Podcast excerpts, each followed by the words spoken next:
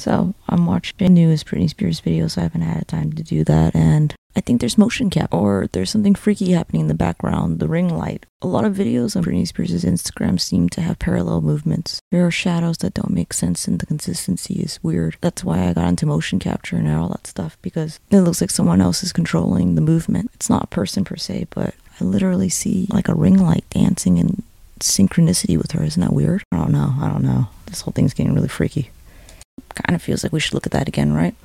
Because a lot of her Snapchat videos, a lot of her TikToks, a lot of her Instagrams, you'll see shadows moving in synchronicity, almost in conjunction with whoever or whatever is dancing in front of you.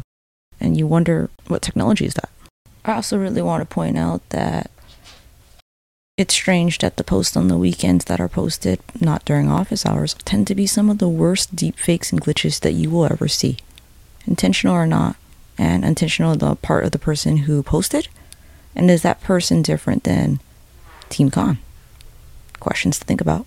I kind of feel like I know which posts are the ones that people that are important to do because people always request them.